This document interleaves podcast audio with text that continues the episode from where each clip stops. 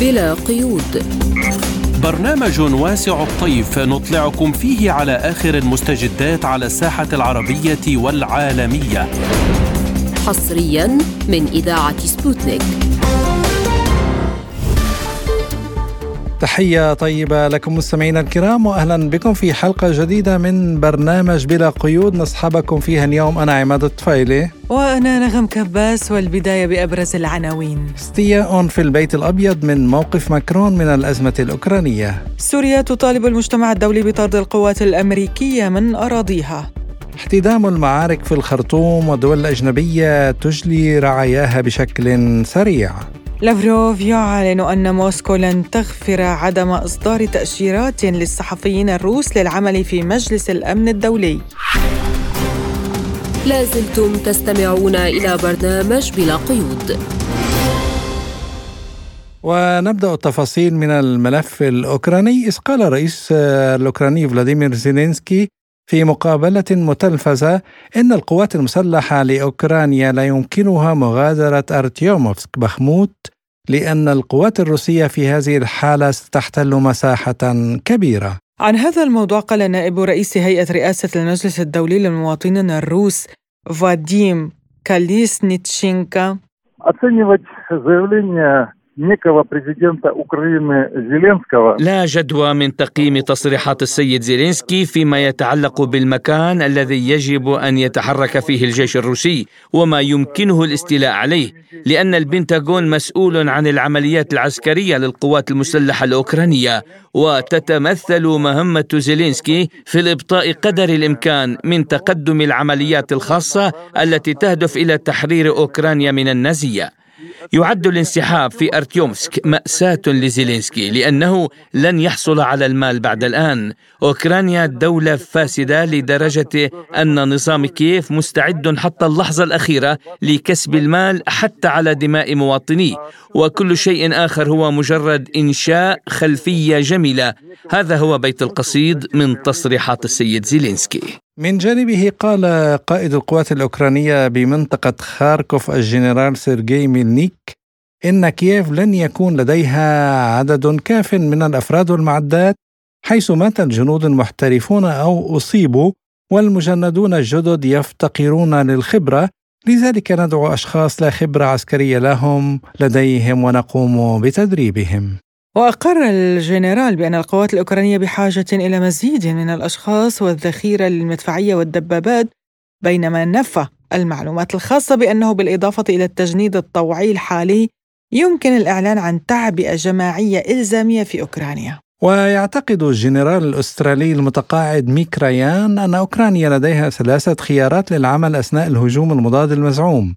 ووفقا للسيناريو الأول ستشن القوات المسلحة الأوكرانية هجوما كبيرا باستخدام كل قواتها ومواردها. أما الثاني تقسيم القوات الأوكرانية لشن هجوم متزامن في الجنوب والشرق. والثالث المحتمل وفقا للجنرال هو إطلاق عدة هجمات صغيرة غير منسقة مع بعضها البعض. بهذا الخصوص قال أليكسي بادبيروسكين مدير مركز الدراسات العسكرية والسياسية في أمجيمو ينهزم أفراد القوات المسلحة الأوكرانية في المعارك مع تدمير ما بين خمسة إلى سبعة آلاف شخص في كل أسبوع. بالإضافة إلى وقوع الخسائر الصحية حيث بدأت القوات المسلحة الأوكرانية بالانهيار مع الاستسلام الجماعي والفرار من جبهات القتال. وهذا يعني أن القدرة القتالية تضيع بسرعة. من جهة أخرى ليس لدى القوات المسلحة الأوكرانية أي فرص لاستخدام قواتها الجوية حيث لا يمثل الطيران الأوكراني بأكمله أكثر من خمسين طائرة على طول خط المواجهة. ثانيا لم يتبقى لديهم سوى عدد قليل جدا من قدرات الدفاع الجوي وهو ما يكفي لمدة أقصاها أسبوعين إلى ثلاثة أسابيع. ومن هذه المنظومات الدفاعية إس 300 وبوكي وبعض أنظمة الدفاع الجوي التي يتم جرها الآن من الغرب. وثالثا القدرات المدرعة محدودة للغاية فقد تم تدمير أكثر من نصفها هذا العام. صحيح تمت إضافة إمكانيات الحركة المتنقلة للقوات المسلحة الأوكرانية وهذا العامل له أهمية كبيرة بأن أي هجوم محتمل من الجانب الأوكراني يمكن أن يكون في أي مكان. أعتقد أن سيناريو حدوث اختراق هائل واحد ليس قابلا للتطبيق وإذا بدأ مثل هذا السيناريو في الظهور فإن سلاح الجو الروسي والأسلحة عالية الدقة ستكتسح هذه القوافل الهجومية في أول 24 ساعة وفي غضون يوم أو يومين لن يكون هناك أحد عازم على الهجوم. أما بالنسبة لما يتوقع من هجوم في اتجاهين رئيسيين فهو خيار محتمل للغاية. اولا سيحاكون هجوما مضادا بحيث يتم إلقاء كل الاحتياطات فيه وبعد ذلك سيبدأون العمليات في الاتجاه الرئيسي.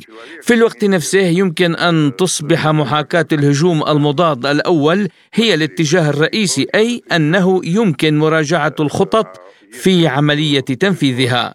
وبالنسبة للهجمات الصغيرة فهذا أيضا سيناريو حقيقي للغاية. لقد استخدم الجانب الأوكراني هذا التكتيك بالفعل.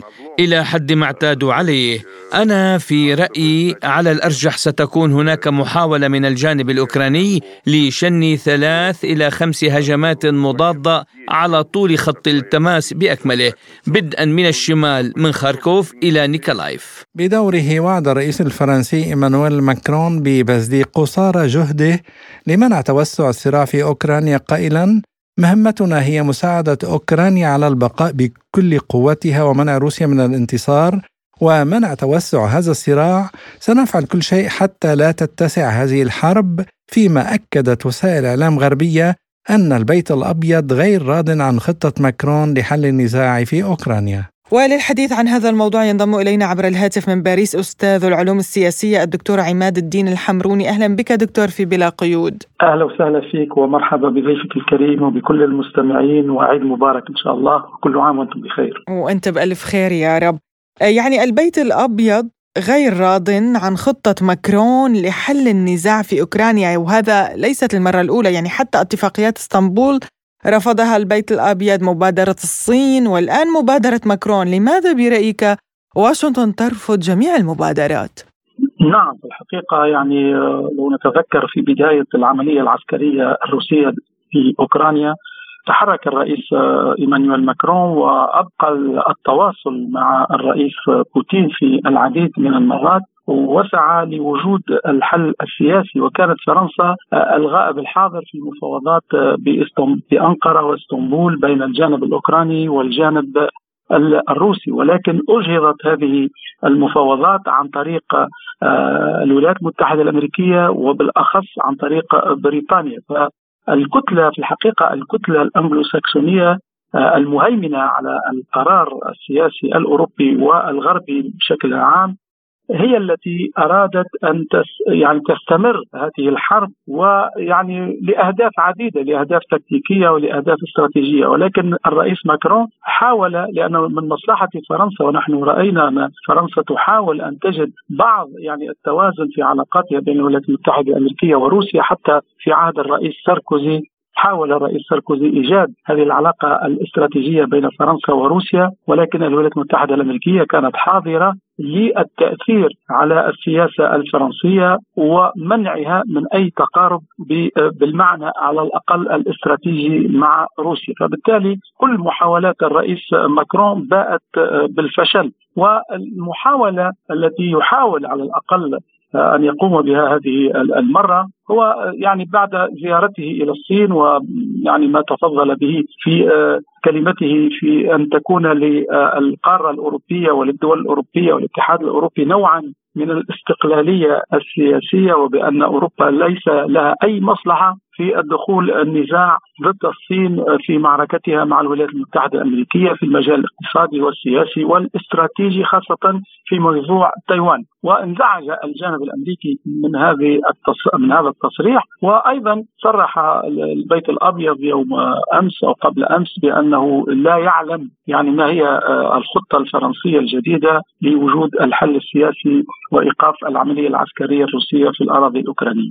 يعني آه، إدارة الرئيس الأمريكي جو بايدن عبرت عن استيائها يعني من الجهود الدبلوماسية التي يبذلها الرئيس الفرنسي إيمانويل ماكرون لحل الأزمة الأوكرانية والموقف الأخير يعني للرئيس الفرنسي هل سيؤدي هذا إلى خلافات جدية بين باريس وواشنطن برأيك؟ الحقيقة ليس هناك خلافات جدية بالمعنى الاستراتيجي لأن العلاقات الفرنسية الأمريكية علاقات يعني تربطها بالمعنى التاريخي بالمعنى السياسي بالمعنى الاقتصادي والأمني علاقات كبيرة جدا. وكما قلت منذ حين الهيمنة المطلقة للولايات المتحدة الأمريكية في الملفات الكبرى التي تخص الاتحاد الأوروبي وتخص الدول الأوروبية بامتياز. ولكن يبقى دائما هناك هامش التحرك لبعض الدول الأوروبية وخاصة اليوم لم تبقى منها إلا فرنسا لاننا نلاحظ أن ألمانيا وقعت حقيقة تحت القرار الأمريكي المطلق بالمعنى العسكري والمعنى الاقتصادي والمعنى المالي. لذلك لو لاحظنا أن أول من يعني انتقد الرئيس إيمانويل ماكرون في تصريحه بعد زيارته إلى الصين ليست الولايات المتحدة الأمريكية ولكن وزير الخارجية الالماني وأيضا وزير الدفاع الألماني، فبالتالي آه، آه، تضايقت ألمانيا من الموقف الفرنسي، فرنسا تحاول إيجاد توازن في علاقاتها كما قلت على مستوى آه، العلاقات الثنائية ولكن على مستوى العلاقات الأوروبية، نعم الولايات المتحدة الأمريكية تنزعج كثيرا من أي تحرك منفرد أو مستقل من الجانب الفرنسي، ولكن لا أظن أن الرئيس ماكرون تحرك بهذا الشكل. يعني بشكل شخصي. هناك جهات في الولايات المتحدة الأمريكية. يجب أن نلاحظ بأن هناك انقسام أيضا داخل الولايات المتحدة الأمريكية في الموقف من الحرب في أوكرانيا. وبالتالي الرئيس ماكرون يعني التقط يعني آه، هذه اللحظة لحظة الاختلافات والانشقاقات داخل الإدارة الأمريكية وأيضا لحظة آه، وجود الصين وأصبح للصين هذا الدور المتميز يعني على مستوى العلاقات الدولية وهذا لم نراه منذ عقد من الزمن أن الصين أصبحت تقوم بمبادرات المبادرة في إصلاح العلاقات بين السعودية وإيران. آه، أيضا الصين تريد هناك مبادرة بين روسيا وأوكرانيا وبالتالي هذا التعاطي الجديد مع الصين في تصريحه الأخير وفي نيته إيجاد هذا الحل لأن حتى من الجانب الروسي في الإدارة الروسية أيضا هناك من يدعو الرئيس بوتين لإيقاف العملية العسكرية لأن روسيا حققت أهدافها. فبالتالي هناك يعني اختيار اللحظة الممكنة لوجود تفاوض سياسي وهذا ما رأيناه في آخر مكالمة للرئيس إيمانويل ماكرون مع الرئيس زيلينسكي حيث أشار بأن الموقف الفرنسي موقف داعم لأوكرانيا بلا شك ولكن أشار إلى المحادثات مع الجانب الصيني وأن الصين لا تريد الذهاب بعيدا في هذه الحرب حتى أنه ذكر أن أن فرنسا والصين لا تريد استعمال آه، الأسلحة النووية والذهاب أبعد آه، يعني في هذه المواجهة، فبالتالي يعني هناك التقاط للحظة المميزة آه، ويحاول الرئيس ماكرون الذي يعيش يعني أزمة سياسية داخلية، يعني أزمة ثقة، الشعب الفرنسي ينتفض، الشعب الفرنسي يحتج، هناك ضعف في الأداء الحكومة الفرنسية على مستوى الملفات الداخلية. فيحاول الرئيس ماكرون أن يقوم بعمل على المستوى الدولي حتى يعيد يعني هيبته أو يعيد دوره في أيضا السياسة الداخلية.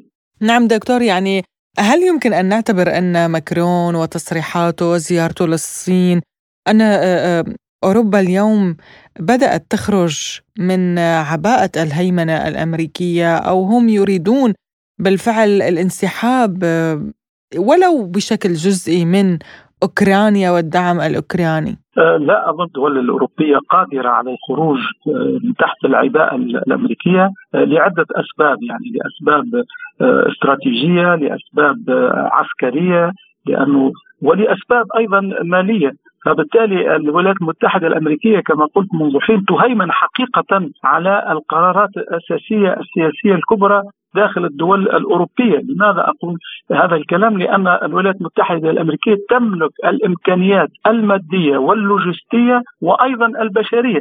يعني أكثر النخب التي تحكم اليوم أوروبا يعني بالأخص فرنسا ألمانيا حتى إسبانيا إيطاليا ودول أخرى أيضا من شمال أوروبا هي يعني نخب متأمركة. يعني نخب تعمل إرادة أمريكية وبفكر يعني متأمرك. فبالتالي آه، ولذلك نجد هذا الصراع ما بين الشعوب الأوروبية والنخب الحاكم الشعوب الأوروبية عفوا والنخب الحاكمة التي ليست يعني هي نخب أوروبية وتخدم المصالح الأوروبية مثل ما كنا نراه في الثمانينات والتسعينات وحتى بداية الألفية الثانية مع مثلا ذكر يعني الرئيس فرانسوا ميتيران الرئيس جاك شيراك وحتى الرئيس فرانسوا هولوند. يعني حتى الرئيس ساركوزي في بعض الحالات كما أشرت ولكن بدأت هذه النخب المتأمركة يعني منذ أكثر من عقدين من الزمن وصلت إلى مصادر القرار آه، ومصادر مصادر إدارة القرار السياسي والاقتصادي داخل الدول الأوروبية فأصبحت وكأن هذه الدول الأوروبية هي دول محمية امريكيا وأيضا بإدارة متأمركة. ولذلك نرى هذا الانقسام في الشارع الأوروبي. يعني نرى ونرى البحث عن فكر سياسي جديد. نعم هناك إرادة شعبية أوروبية تسعى للاستقلال والسيادة مع الولايات المتحدة الأمريكية، هذه إرادة شعبية، ولكن هل هذه الإرادة الشعبية لديها نخب تمثلها في الحكم؟ آه للأسف لا يوجد نخب قادرة على التمايز في المواقف السياسية وقادرة على إيجاد السيادة الأمنية والعسكرية، لأن نحن عندما نتكلم في يعني الحرب الأوكرانية الروسية نتكلم على يعني في الحقيقة مواجهات استراتيجية يعني مواجهات على من يعني على الأقل على المستوى الفكر الأمريكي يعني والكتلة الأنجلوساكسونية التي هي ترعى هذا هذه الحروب الحقيقة وتطيل أمدها لأننا نرى يعني كلما يعني هل يمكن أن نعتبر أن الاتحاد الأوروبي أصبح قزما سياسيا؟ نعم لا يملك الإرادة السياسية، نعم هو سوق كبيره جدا، هو كتلة مهمة جدا للصين، لذلك الصين تحركت. الصين لديها يعني من الأهمية آه، في إيجاد الاستقرار في أوروبا لأن السوق الأوروبية سوق مهمة للصين. ويجب للصين يعني الصين التي تقريبا يعني تصدر آه، تقريبا 45% من إنتاجها وتريد أن تصدر يعني أكبر آه، مما تصدره اليوم. والشريك الأكبر للصين هي المجموعة الأوروبية والشريك الأول للمجموعة الأوروبية هي الصين. فبالتالي هذا التحول المتميز على المستوى الاقتصادي والمالي. واستشعر الرئيس ماكرون هذه النقطة المهمة جدا في القراءة الصينية. فبالتالي هناك نعم هناك إرادة صينية لإعانة الأوروبيين عن نوعا ما الاستقلال الاقتصادي والمالي. ولكن الذكاء ربما أو الدهاء نسميه كما أردنا الانجلو ساكسوني والأمريكي بالتحديد افتعل القضية الأوكرانية وأجبر الأوروبيين عن قطع الإمدادات الطاقة من الغاز والنفط من روسيا وحتى خارج الغاز والنفط. هناك مواد فلاحية ومواد كيميائية وحتى مع أوكرانيا. وأثقل الميزانيات الأوروبية عملية التسليح تسليح الجيش الأوكراني. فبالتالي أصبحت أوروبا أكثر ضعفا اقتصاديا وأكثر احتياجا للولايات المتحدة الأمريكية. فالصراع الأمريكي الصيني أثر على المجموعة الأوروبية في الحقيقة. طيب دكتور عماد يعني من الواضح أن الولايات المتحدة الأمريكية تضحي بالأوكرانيين عبر دعمهم العسكري. قاتلوا حتى آخر أوكراني. وبالوقت نفسه يعني تعرض حلفائها الأوروبيين للخطر أيضا. يعني برأيك متى ستبدأ الصحوة الأوروبية لهذه الهيمنة الأمريكية وهذا الغباء الأمريكي إذا قلنا يعني؟ نعم هو هو يعني بالمنطق العام هو ليس غباء. يعني آه، الولايات المتحدة الأمريكية أقامت إمبراطوريتها بهذه الطريقة. يعني الولايات المتحدة الأمريكية ليس آه، لها أصدقاء في الحقيقة. ونحن نرى كيف تعاطت وتعاملت مع كل أصدقائها؟ فما بالك يعني إذا كان آه، هناك عداوة مثل آه، يعني حتى مع الجانب الروسي لأن يجب أن نذكر المستمع أن روسيا بوتين في بداياتها الرئيس بوتين لم يكن يعني آه، لديه سياسة مضادة للولايات المتحدة الأمريكية بل بالعكس يعني كان منفتحا كثيرا على الولايات المتحدة الأمريكية وحتى النخبة الروسية كانت منفتحة تقريبا أكثر من النخب الألمانية والفرنسية على الجانب الأمريكي. ولكن النتيجه النتيجة يعني آه، أثقلت الميزانية الروسية. الاقتصاد الروسي كان يعاني الكثير يعني من الأتعاب. هناك يعني الحصار أيضا آه، حصار روسيا ودول الاتحاد الروسي عن طريق يعني التمركز تمركز الصواريخ و يعني إيجاد دول يعني والتاثير على قرارها السياسي مجاورة لروسيا حتى تنضم إلى الحلف الأطلسي. فبالتالي عملية المراوغة الأمريكية هي عملية تدوم تقريبا منذ أكثر من آه، ثلاثة عقود. فالجانب الأوروبي ربما يعني على الأقل النخب الأوروبية تحاول تفكيك منظومة الاتحاد الأوروبي. ما معنى تحاول تفكيك منظومة آه، الاتحاد الأوروبي؟ يعني إعادة صياغة نظام سياسي جديد داخل الاتحاد الأوروبي. وهذا جديد أيضا على المستوى القاعدة الشعبية لأن القاعدة الشعبية رأت كما قلنا منذ حين أن هذه الحرب التي هي على الأراضي الأوكرانية هي ليست حرب أوكرانية روسية وهي ليست حرب أوروبية روسية هي حرب روسية مع الكتلة الأنجلوساكسونية المهيمنة على العالم. واختارت الكتلة السكسونية أن تكون الأرض الأوكرانية وكأنها يعني آه، آه، البرزخ بين الجانب الأوروبي والجانب الروسي وتقوم على أرضه هذه الحرب لانتزاع. يعني ربما تأثيرات كبيرة جدا على على روسيا الاتحادية لزعزعة النظام الروسي داخليا.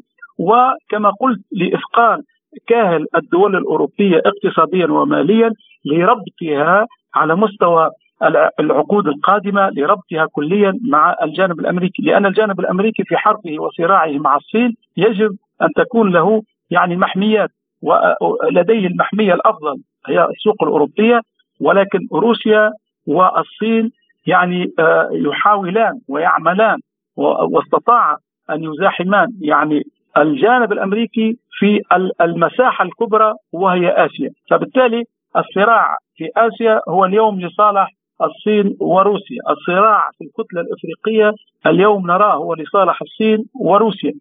أين هي الكتل التي بقيت تحت الهيمنة المباشرة للولايات المتحدة الأمريكية؟ هي الكتلة الأوروبية ونستطيع أن نضم إليها كتله الدول الإسلامية أو الكتلة العربية في البحر الأبيض المتوسط فبالتالي صراع الكتل هذا يجعل بأن من الصعب جدا يعني أن ان ان تستطيع الدول الأوروبية التمايز مع الجانب الأمريكي. نعم أستاذ العلوم السياسية الدكتور عماد الدين الحمروني كنت معنا من باريس شكرا جزيلا لك دكتور عماد. شكرا لك. لازلتم تستمعون إلى برنامج بلا قيود وإلى سوريا حيث طالبت وزارة الخارجية الولايات المتحدة الأمريكية بوقف دعم الإرهاب والجماعات الانفصالية ومغادرة الأراضي السورية على الفور قائلة تدين سوريا نهب القوات الأمريكية للنفط والثروات السورية وتؤكد أن التصرفات الأمريكية التي تتسم باللصوصية تتناقض مع القانون الإنساني والدولي ونطالب واشنطن بوقف دعمها الإرهاب والميليشيات الانفصالية والانسحاب من الأراضي السورية. وأضافت الوزارة أن قوات الاحتلال الأمريكي تواصل خلال الأسابيع الماضية نهبها النفط والثروات السورية الأخرى وذلك عبر شمال العراق إلى تركيا وأن هذه التصرفات الأمريكية التي تتسم باللصوصية تتناقض مع القانون الإنساني الدولي وتؤدي إلى إفقار الشعب السوري وإطالة معاناته.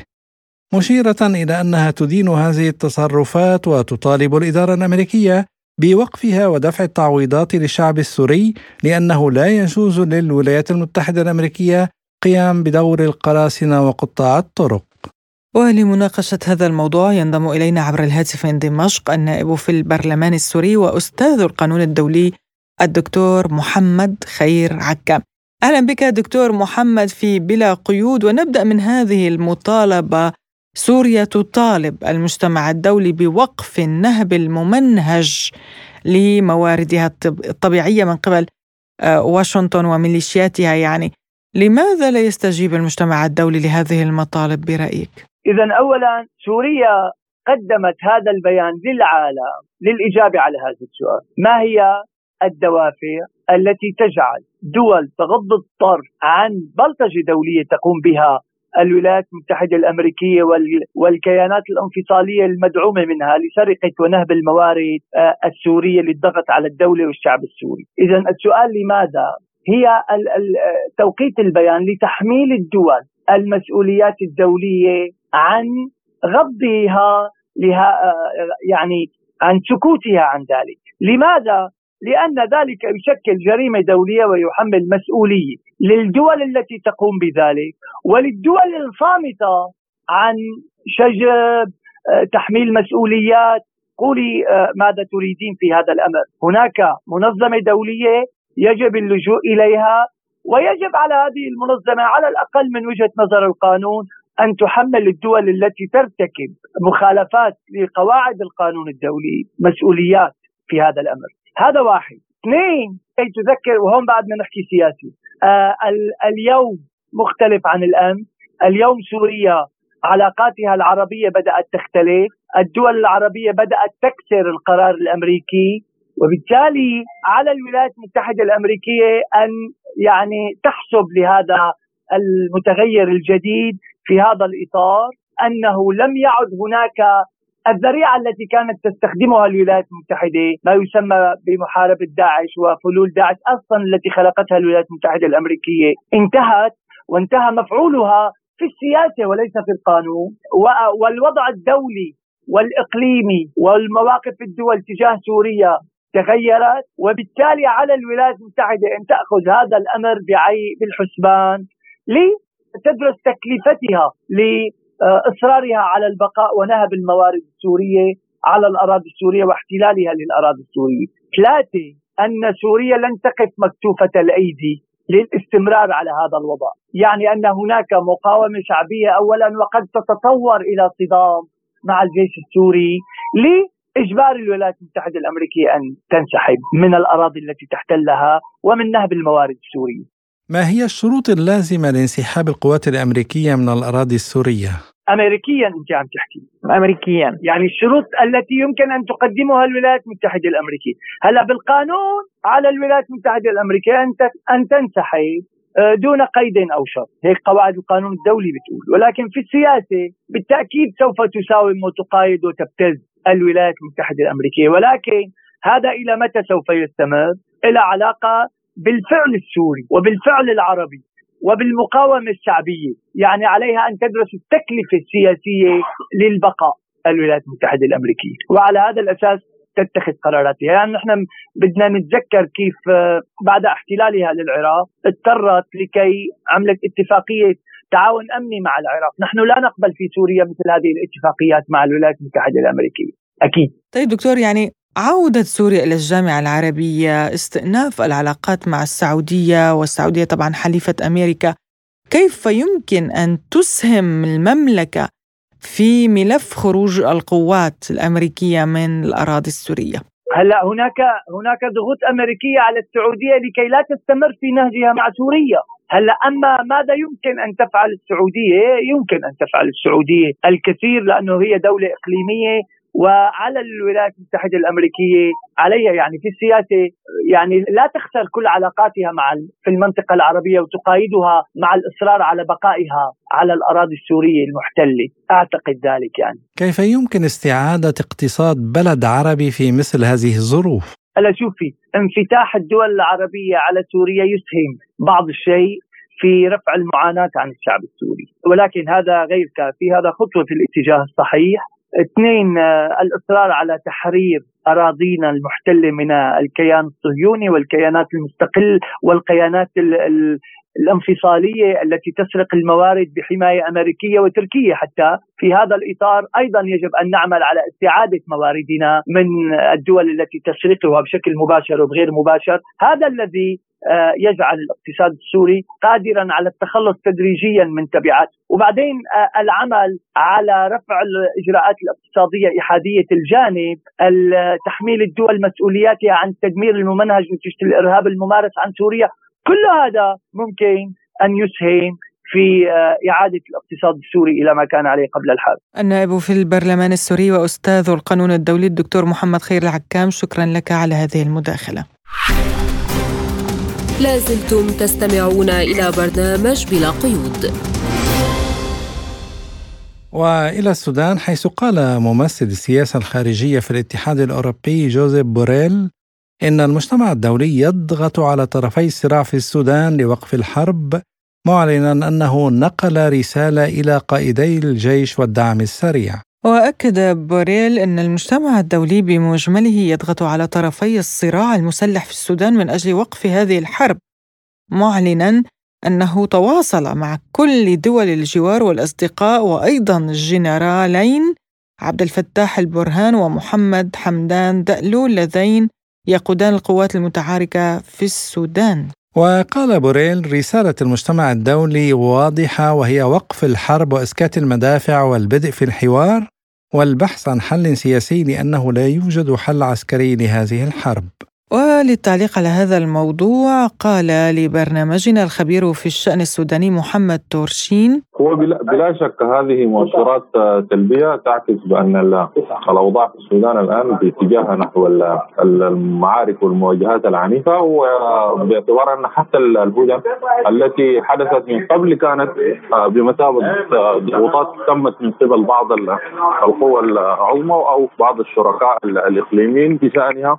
سمحت بان تتم اجلاء بعض القوى الكبرى كالولايات المتحدة الأمريكية والاتحاد الأوروبي رعاياهم. آه، فبالتالي من خلال الآن المعطيات والمؤشرات الموجودة على أرض الواقع أؤكد لك بأن الأوضاع في طريقها نحو الانفجار أو المعارك المفتوحة التي لا يمكن لأي آه، شخص أن يتكهن متى ستتوقف. وعن لقاء وزير الخارجية السعودي مع ممثل السياسة الخارجية في الاتحاد الأوروبي بوريل لبحث مسألة حماية المدنيين في السودان وهل يمكن للرياض أن تكون وسيطا لتسوية هذه الأزمة يقول تورشين؟ وبلا شك المملكة العربية السعودية تعتبر من أهم القوى الإقليمية التي لديها تأثير مباشر على الحياة السياسية في السودان وذلك منذ أمد طويل و أنا في تقديري هي الآن هي من أهم الدول الفاعلة في مجموعة الرباعية التي تشمل المملكة العربية السعودية وكذلك الإمارات والمملكة المتحدة والولايات المتحدة الأمريكية وكان لديهم دور كبير جدا في في تقريب وجهة النظر بين أطراف الصراع القوى المدنية والمكون العسكري من قبل قبل الاقتتال الذي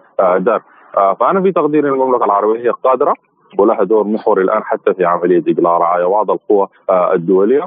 فبالتالي يعول على المملكة كثيرا في هذا الملف. لكن أنا في تقديري آه، ونتيجة للتداخل والتقاطعات الكبيرة التي تحدث آه، في المنطقة أو في السودان عموما وفي أفريقيا بشكل عام من الصعب جدا الحديث عن ضرورة آه، التوصل إلى تسويه من قبل بعض القوى لأن بعض القوى حتى الآن لم تحدد مواقفها من مع من ومع ومن يدعم من. فهذه جزئيات مهمة جدا والاجوبه عليها ستشكل مدخل مهم جدا في ديناميكيات الصراع وإمكانية التوصل إلى وعن إعلان الرئيس بايدن استعداده إرسال قوات إضافية إلى السودان أضاف تورشين. وحتى الآن الولايات المتحدة أنا في تقديري وبعض التصريحات التي خرجت آه، والتسريبات من آه، واشنطن بوست وبعض الصحف. آه، بتجعل الولايات المتحدة الأمريكية غير متحمسة إلى حد ما في التدخل العسكري أو الضغط على على طرفي الصراع في السودان. حتى تنجلي كثير من الأمور من الذي يدعم الدعم السريع ومن الذي يقف خلف الدعم السريع. هذه التساؤلات ستظل تؤرق الولايات المتحدة الأمريكية باعتبار أن هنالك الآن تنافس محتدم بين الولايات المتحدة الأمريكية والغرب ممثل في فرنسا. وفي الاتجاه الآخر هنالك أيضا تنافس وحضور روسي صيني آه، في المنطقة. فضلا عن بعض القوى الإقليمية، كل هذه الأمور أنا في تقديري ستجعل آه، الأمر معقد أكثر وربما تتدخل الولايات المتحدة الأمريكية لمصلحة طرف من أطراف الصراع، آه، لكن حتى الآن لا لا نرى أنها متحفزة أو متحمسة بشكل كبير جدا في فرض رؤيتها فيما يتعلق بتسوية الأمر. وعن دور لندن والقاهرة والسعي لوقف إطلاق النار في السودان يقول تورشين. وبريطانيا ربما تكون أكثر قبولا من قبل أطراف الصراع وبالتالي وإن كان هنالك بعض التحفظات من قبل الجيش السوداني عليها وهذا الأمر أيضا يقع على على على, على مصر، مصر الآن أيضا هي متهمة بأنها هي تدعم المؤسسة العسكرية ورأينا مسألة القبض على الجنود المصريين وإطلاق سراحهم بعض الوساطه الإماراتية.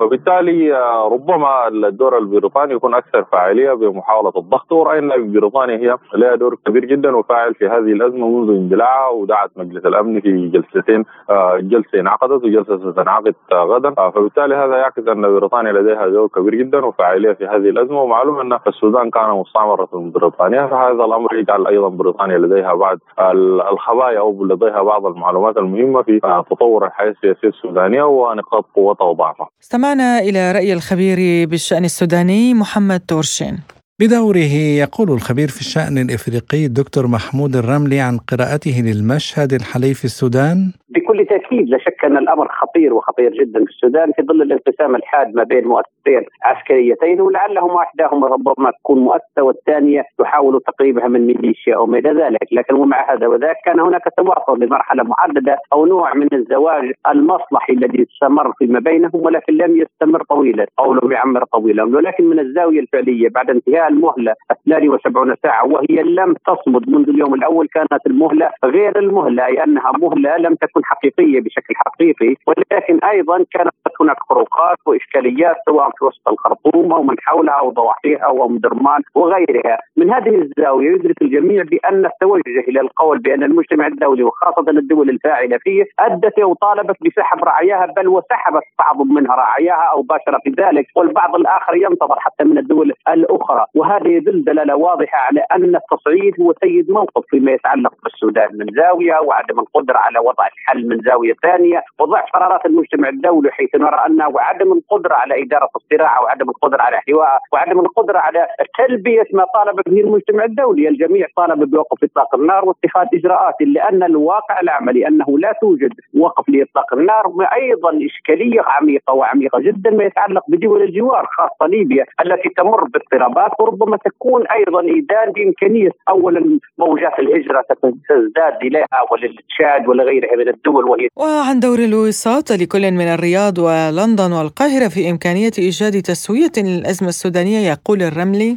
في تقديري أن هناك توجه لامكانيه أن تكون وساطة وربما المملكة العربية السعودية وفي إطار الرياض في أن تقوم تحتوي الموقف من أجل العمل على إمكانية ونشر أو وضع نوع من الهدنة. لكن لكن في ظل التعنت البعض وعدم الاستجابة ما الذي سيجري؟ هل هناك حماية للمدنيين؟ ربما يلجأ لها كما لجأ إلى في ليبيا فيما يتعلق بالقرارات التي صدرت في 2011 هذا سيعني تدخل عسكري أو تواجد عسكري أو على الأقل فصل ما بين القوات أو على الأقل إجبار حتى اذا هذا إذا صدرت عن طريق البند الباب السابع. نحن نتكلم أيضا على واقع أن الانقسام الحاد الدولي ربما يؤثر بطريقة أو بأخرى على السودان. هناك إشكالية. نعم لا شك أنه ان السحب البعض من الرعايا ربما جاء من خلال المملكة العربية السعودية بل وأيضا أجلت حتى بعض الدول الصديقة والتي تربطها بها التحالفات وهو أمر محمود لا شك في أن ينجى الجميع لكن أيضا من المهم جدا أن سلامة السودان إلى أي حد يمكن القول بوجود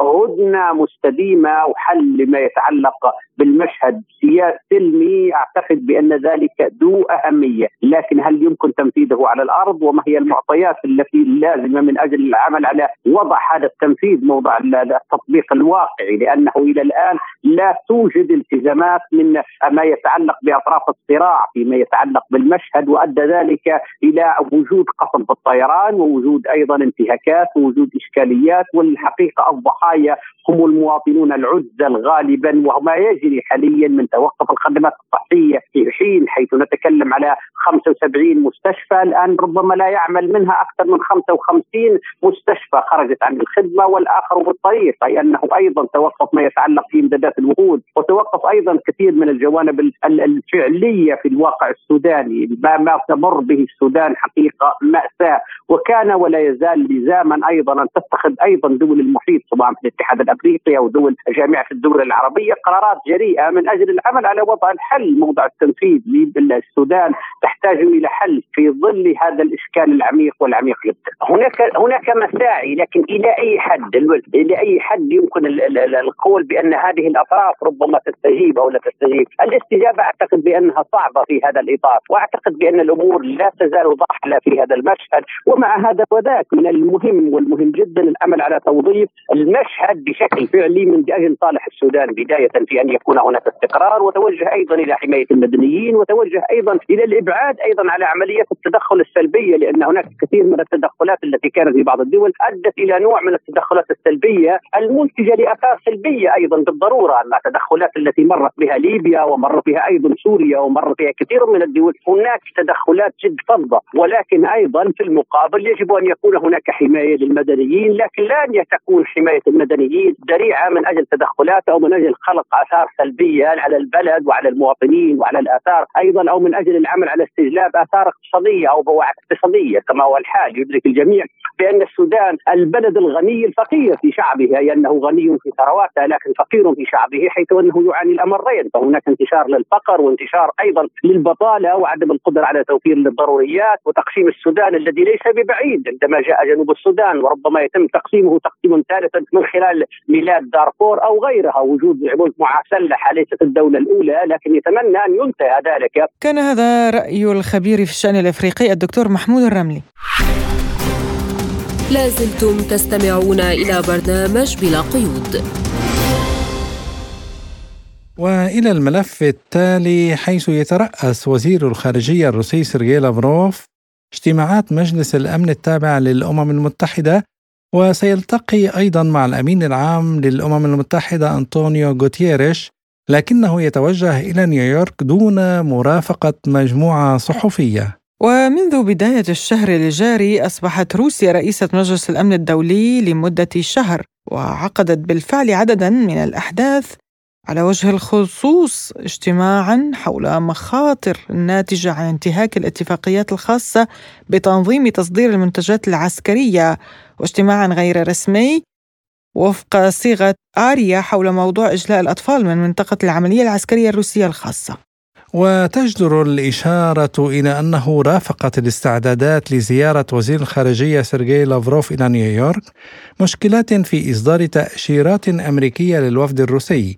وأعلن مندوب روسيا في مجلس الأمن الدولي أن الوزير ومعظم أعضاء الوفد قد حصلوا على تأشيرات دخول. إليكم ما يقوله بهذا الصدد وزير الخارجية الروسي سيرجي لافروف Я, конечно, понимал, насколько наши американские коллеги славятся أنا أعرف جيدا قدرة زملائنا الأمريكيين في القيام بهذا النوع من التعامل إلا أنني كنت متأكدا أنهم في هذه المرة سيغيرون من هذا السلوك القبيح وسيكون كل شيء مختلفا تماما ولكنني يبدو أنني كنت مخطئا. البلد الذي يطلق على نفسه الأقوى والأذكى والأكثر حرية والأكثر عدلا يخاف أن يفعل شيئا غبيا ولكن هذا البلد أظهر حقا مستوى مسؤوليته في حماية حرية التعبير وحق الوصول إلى مصادر المعلومات.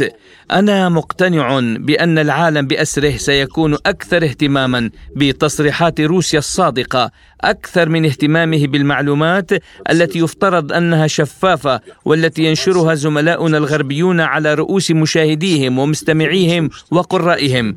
والاهم من كل ذلك ان تتاكدوا باننا لن ننسى ولن نتسامح حول هذا الموضوع قال مراسل سبوتنيك في الولايات المتحده دينيس بولوتسكي С такой ситуацией за свои годы работы в пуле Министерства иностранных дел я лично сталкиваюсь впервые. لأول مرة في سنوات عملي في وزارة الخارجية أواجه مثل هذا الموقف إنه وضع شائن لأن جمهورنا مهتم جدا بمعرفة وجهة النظر الروسية حول ما يحدث ومعرفة ما يحدث في الأمم المتحدة. على الولايات المتحدة التزامات دولية فيما يتعلق بعمل الصحافة في الأمم المتحدة ومشاركة الوفود في أعمال الأمم المتحدة بشكل عام. نحن نتوقع أن يتبع ذلك بعض التعليقات ربما من الجانب الأمريكي على الرغم من صعوبة تخيل كيف يمكنهم تبرير ما يحدث. وللتعليق أكثر على هذا الموضوع يقول وزير الخارجية اللبناني الأسبق عدنان منصور في حديث لبرنامجنا عن قراءاته لأهمية ترأس روسيا حاليا لرئاسة مجلس الأمن الدولي. في الحقيقة هو الترأس يكون عادة يعني تباعا يعني كل شهر دولي تترأس مجلس الأمن. ولكن بالذات هلأ في هالظروف انه روسيا تستطيع أن توجه المسألة المواضيع أن تطرح المواضيع من خلال هي ترأسها. المواضيع الدقيقة التي تتعلق بها وتتعلق بدول العالم أيضا بالمواضيع الحساسة التي يشهدها العالم اليوم. المسألة ليست أنه يعني ذات أهمية كبيرة أنه أن تقوم دولة بترأس مجلس الأمن على اعتبار أن القرارات التي تتخذ تتخذ بالإجماع وعلى وإذا كان هناك من دولة تطرح الفيتو تستطيع أن تعطل أي قرار. يعني لا يعني أنه أي دولة من الدول 15 عندما تترأس آه، مجلس الأمن تستطيع أن تأخذ المجلس إلى المكان الذي تريده. لا كل القرارات تؤخذ بالاتفاق. وإذا كان هناك من مسألة تعترض عليها دولة كبرى لها حق النظر تستطيع أن تعطل أي قرار في هذا المجال. وعن دلالات عدم إصدار تأشيرات دخول للصحفيين الروس الذين ذهبوا للعمل في مجلس الأمن يقول منصور المسألة ليست مسألة حرية التعبير يعني القرار الذي تتخذه واشنطن بمنع صحفيين وإعلاميين روس من دخول إلى الولايات المتحدة لتغطية اجتماعات الأمم المتحدة ومجلس الأمن. هذا عمل أتصور عمل غير ودي ولا يحق يعني للدولة أن تستغل مقر الإقامة للأمم المتحدة على أرضها لتفرض لتتخذ قرارات تتنافى مع وضعية الأمم المتحدة.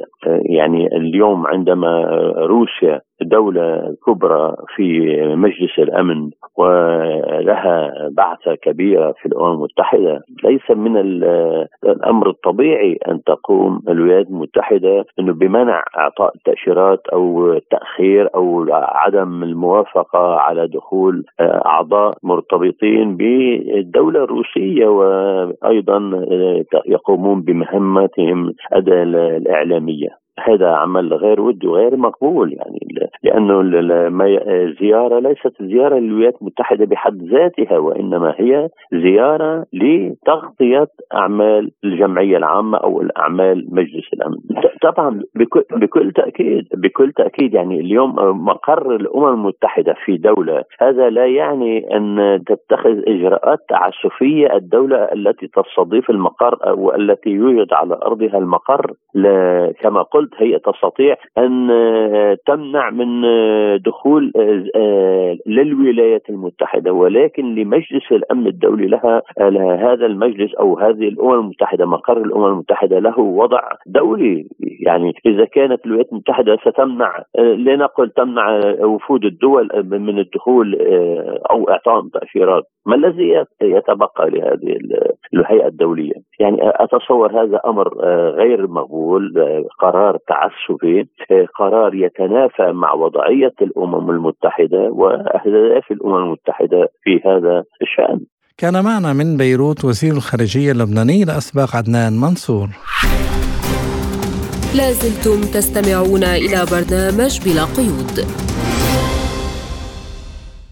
ومن السياسة إلى الاقتصاد وتصريحات نائب رئيس الوزراء الروسي ألكسندر نوفاك الذي قال فيها أن بلاده تنتقل الآن إلى المعاملات الوطنية في مدفوعات موارد الطاقة وسوف يستمر هذا النهج. وقال نوفاك لقد تغير النهج كثيرا من حيث استخدام أقل الدولار أو اليورو نظرا للمشاكل الحالية مع التسويات مع هذه العملات.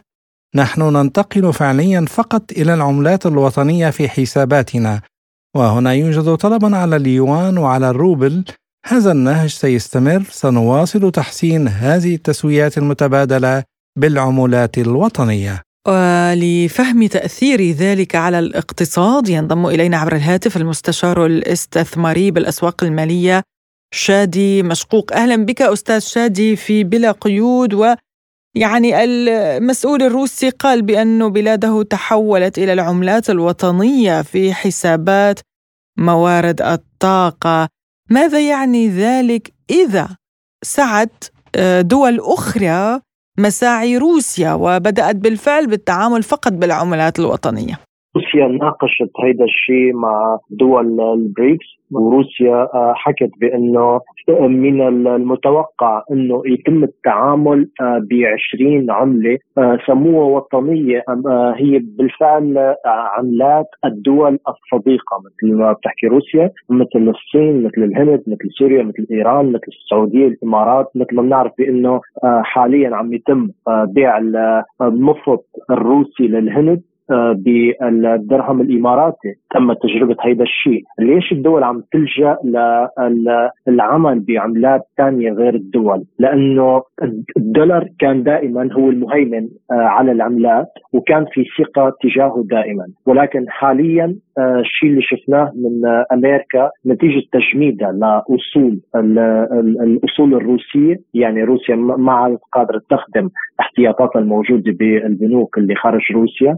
صارت الدول الثانية تخاف كمان نفس الشيء يعني والله افترض إيران عندها احتياطات أو في احتياطات عند دول ثانية مثل السعودية. صارت هذه الدول عم تخاف. صار بدها بديل خفت الثقة زعزعت الثقة اللي موجودة بالدولار للدولار الأمريكي. فالان عم يتم البحث عن حلول أو بدائل للدولار في حال إذا صار شيء. كرمال يكون جزء من التعاملات بالدولار وجزء بالعملات الوطنية أو عملات الدول الصديقة، سريلانكا كمان حكت بأنه هي عم تبحث عن فرصة شراء آه، بعض البضائع مثل الأسمدة بالروبل الروسي هي جاه تم مثلا البيع لألمانيا كمان بالروبل الروسي سابقا الطاقة. يعني هيدي الخطوة مش أول يوم بس الظروف فرضت هيدا الشيء. الخوف من الاجراءات الأمريكية هي اللي فرضت هيدا الشيء. وممكن إنه تكون البديل ويعطي قوة لعملات كانت شبه منسية. أو كانت بنهاية الترتيب أستاذ شادي ماذا ينتظر الدولار في المستقبل وكيف سيؤثر ذلك على الاقتصاد الأمريكي؟ هلا إذا اطلعنا على هيدا الشيء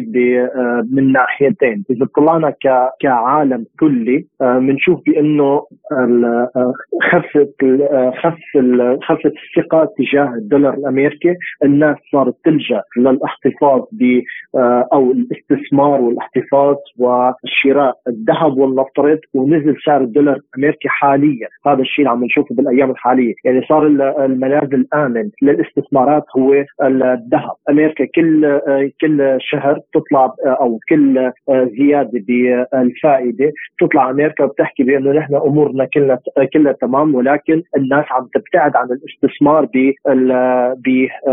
بالشركات الأمريكية عم تخف الاستثمارات. يعني الشعب الأمريكي الشيء اللي حاليا عايشه منه أفضل حالاته. بالعكس هو كتار بيحكوا بأن هن عايشين كابوس. ضرائب عم تزيد الأسعار عم تزيد الدولار الدولار عم بيتأثر والشعب الأمريكي عم يتاثر والتأثير رح يكون التأثير التالي رح يكون أكبر. آه، على الدولار والشعب الأمريكي للأسف آه، نتيجة آه، تخفيض التعامل بالدولار. ما عاد في هالفرص القوية بالسوق بأنه المواطن الأمريكي آه، يجي يستثمر بسندات الخزينة الأمريكية ويحصل على عائد. كل يوم العائد شيء. اليوم سعر السند 1000 آه، دولار. ثاني يوم آه، أمريكا طلعت سعر فائدة مرتفع نزل السند يلي معه المستثمر. فما عاد في ثقة. البنوك الامريكيه عم عم تفلس الواحد تلو الآخر نتيجة هيدي المشاكل. لأنه مثل ما بنعرف بأن البنك آه لازم يستثمر الأصول الموجودة فيه. فما عاد آه ما عاد قادر البنوك تستثمر بأصول مرتبطة بالدولار. صارت عم تستثمر بالبعض آه بالعملات الرقمية والبعض بالذهب. واللي هن صاروا ملاذين آمنين أكثر من الذهب من الدولار المستشار الاستثماري بالأسواق المالية شادي مشقوق كنت معنا عبر الهاتف. شكرا لك على هذه المداخلة. لازلتم تستمعون إلى برنامج بلا قيود. وإلى موضوعنا الأخير بعنوان بجهود روسية سورية أممية تركيا تعيد ضخ مياه الشرب إلى سكان مدينة الحسكة. بعد أشهر على قطعها اعادت تركيا ضخ مياه الشرب من الينابيع التي تقع تحت سيطرتها شرقي سوريا إلى نحو مليون مواطن سوري من سكان الحسكة. حول تفاصيل هذا الموضوع قال مراسل سبوتنيك في الحسكة عطية العطية بالفعل تمكنت الجهود الروسية المشتركة مع الحكومة السورية بالإضافة مع اتصالاتها مع الجهات الأممية في الأمم المتحدة والمنظمات الدولية خصوصا العاملة في محافظة الحسكة ومنها منظمة اليونسف آه، من إعادة تشغيل محطة علوك التي تعتبر المصدر الوحيد آه، لمياه الشرب لمليون مدني في محافظة الحسكة تحديدا في مدينة الحسكة وضواحيها وبلدة تلتمر وقراها وذلك بعد انقطاع ثمانية أشهر حقيقة الجهود استمرت والاتصالات استمرت لعدة أسابيع لكنها بالأخير نجحت بإقناع الجانب التركي بإعادة تشغيل المحطة التي تقع آه، في شرقي آه، مدينة رأس العين وتبعد عن مدينة الحسكة 80 كيلو متر حيث تم إعادة تشغيل 19 بئر من أصل 34 بئر وعادت المياه بالفعل إلى مجاريها في مدينة الحسكة وتم ضخ المياه إلى أحياء مدينة الحسكة كما كنا بعد انقطاع ثمانية أشهر. لكن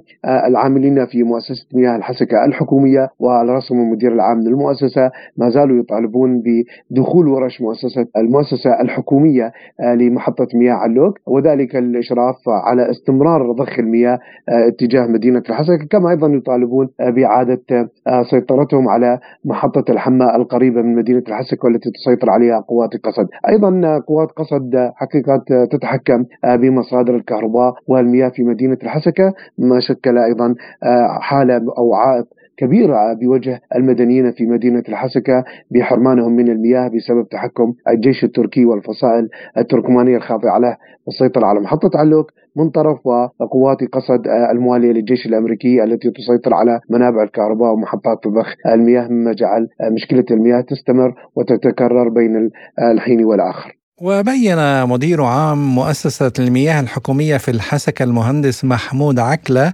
في تصريح لسبوتنيك أن خزانات التجميع الأساسية في محطة الحمة تمت تعبئتها من كميات المياه الواردة من محطة أبار علوك بعد أن تم تشغيلها وبعدما أوقف المحتل التركي الضخ منذ مطلع شهر أيلول من العام الفائت مشيرا إلى أن وارد المياه عبر خطوط نقل المياه من علوك إلى الحمى يعتبر جيد. وأكد عكلة عدم دخول ورشات المؤسسة السورية الحكومية إلى محطة آبار علوك للاطلاع على واقعها وخاصة أن المحطة متوقفة عن العمل منذ ثمانية أشهر داعيا إلى ضرورة تسليم محطة علوك بشكل كامل للعاملين في المؤسسة لضمان استمرار ضخ المياه باتجاه أحياء مدينة الحسكة دون أي توقف وإجراء الصيانات اللازمة لها.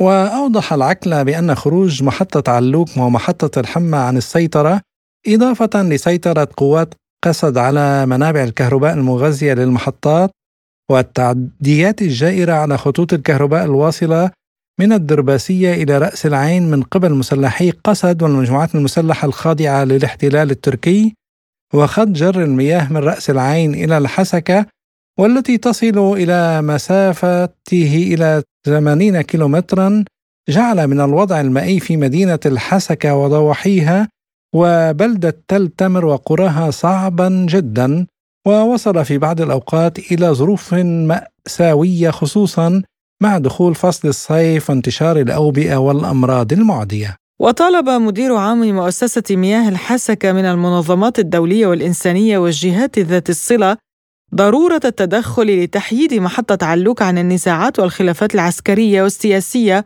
وتسليمها لورش مؤسسة المياه لضمان ديمومة ضخ المياه. ويعاني مليون مدني سوري في مدينة الحسكة وضواحيها وبلدة تل تمر وقراها والريف الغربي للحسكة من معاناة استمرار انقطاع المياه عنهم خلال فترات متكررة تصل بعضها إلى أشهر طويلة نتيجة توقف العمل في محطة مشروع أبار علوك التي تعتبر المصدر الوحيد للمياه والتي تضم 34 بئرا ضخما و16 مضخة أفقية ويصل إنتاجها اليومي إلى ما يقارب المئة ألف متر مكعب من المياه الصالحة للشرب وهي تقع في قرية علوك شرقي مدينة رأس العين على الحدود السورية التركية وبالطبع نغم يعني من الضروري إبعاد مسائل الحيوية للسكان كالمياه وإبعادها عن السياسة وعدم إقحامها في السياسة. يعني وترك الناس تعيش يعني يرحم هؤلاء الناس. يعني خاصة أن تركيا استخدمت المياه كسلاح في هذه الحرب. يعني لماذا؟ آه، هناك مدنيون هناك أطفال نساء. ما ذنب كل هؤلاء السكان سكان مدينة كاملة؟